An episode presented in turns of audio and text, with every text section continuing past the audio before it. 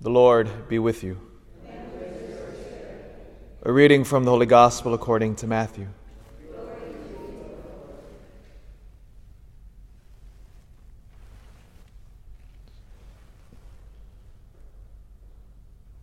Jesus told his disciples this parable.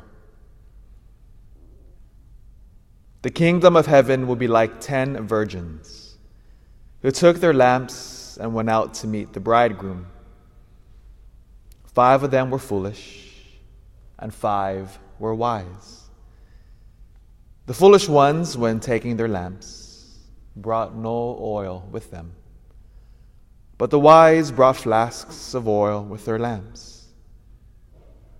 Since the bridegroom was long delayed, they all became drowsy and fell asleep.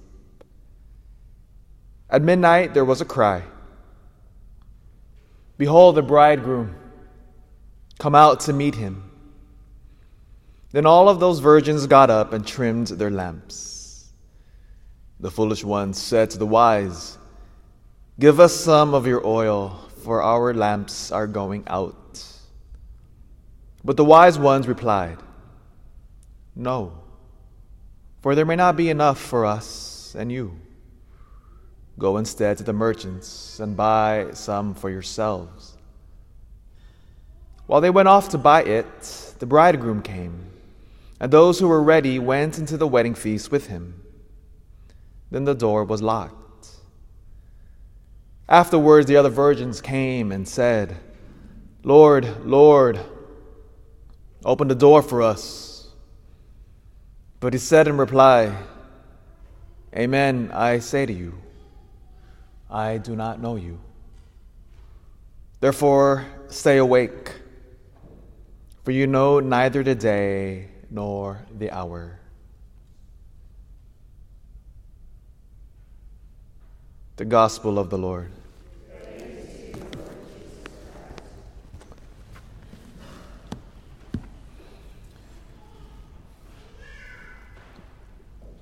The next time you travel in an airport, take a look around. Airports are absolutely fascinating, by the way especially if you love watching people. Sit at the gate next time, especially if you travel through a hub. You know, the Charlotte, uh, Atlanta, Dallas, those big hubs. And you're sitting at the gate and you just watch everybody. Oh, it's a huge specimen of, of human activity. You'll see somebody, of course, reading a book, a newspaper. Nowadays, especially with our phones or computers, somebody will be watching a movie.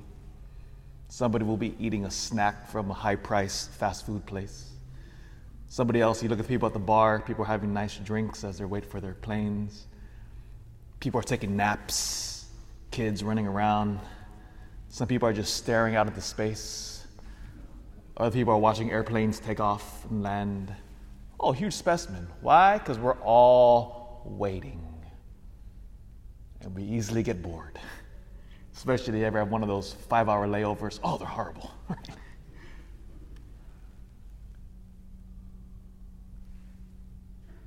We're all at the gate, aren't we?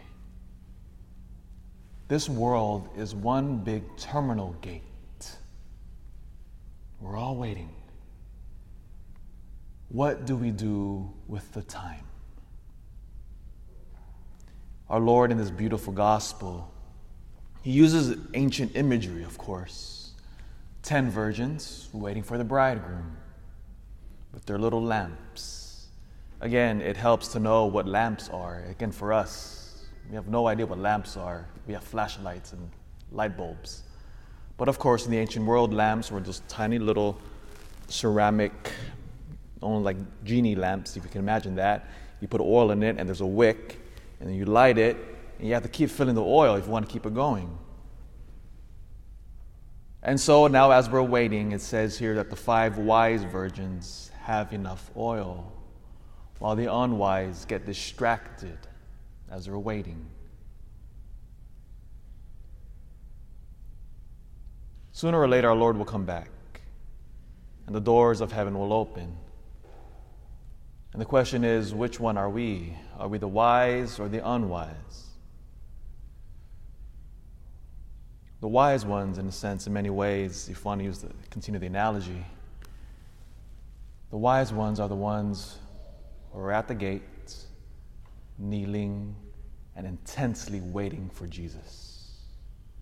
This is the saint. This is the Christian in prayer. As you move through the spiritual life, what you begin to find is that words lessen. The words that we used to pray begin to fade away. And all of a sudden, the person in the Christian in prayer longs for silence. Why is that? If you notice thing about love, when a, when a relationship deepens, especially in, in, in married life, maybe married, some of you married couples have experienced this. You don't need to say so much anymore as a relationship deepens. It almost becomes as if I could just sit in your presence. We don't have to say much, and we can just nod. And nothing needs to be said because we just know. When two hearts unite, words lessen. And the same thing in the Christian life. When you start deepening your relationship with the Lord, all of a sudden you long just to sit and kneel in His presence. So you're not so much talking anymore, but rather uniting two hearts. And so, what that begins to do when, you, when the Christian's kneeling in prayer, begin to fortify, the oil begins to increase. As you're kneeling in prayer now and discipline oneself, just keep praying and kneeling as we're waiting at the gate. You'll begin to find that the oil will miraculously increase and the lamp will continue to burn. All the Christian, when they deepen the spiritual life, the words cease, and all of a sudden, you're just in the intimacy of the Lord and you're strengthened. Spend time in quiet. Lessen the words, stop talking, and wait at the gate. Don't get distracted with the things of the world. Sit and focus on the face of Jesus. Again, this requires discipline and requires hard work because our minds are, are like jumping monkeys from branch to branch. No, let the monkeys fade away kneel, prayer, silent, quiet. These are the wise virgins. And then finally, when the gates of the, of the, of the terminal open, the flight is there, like, ah, finally, I go.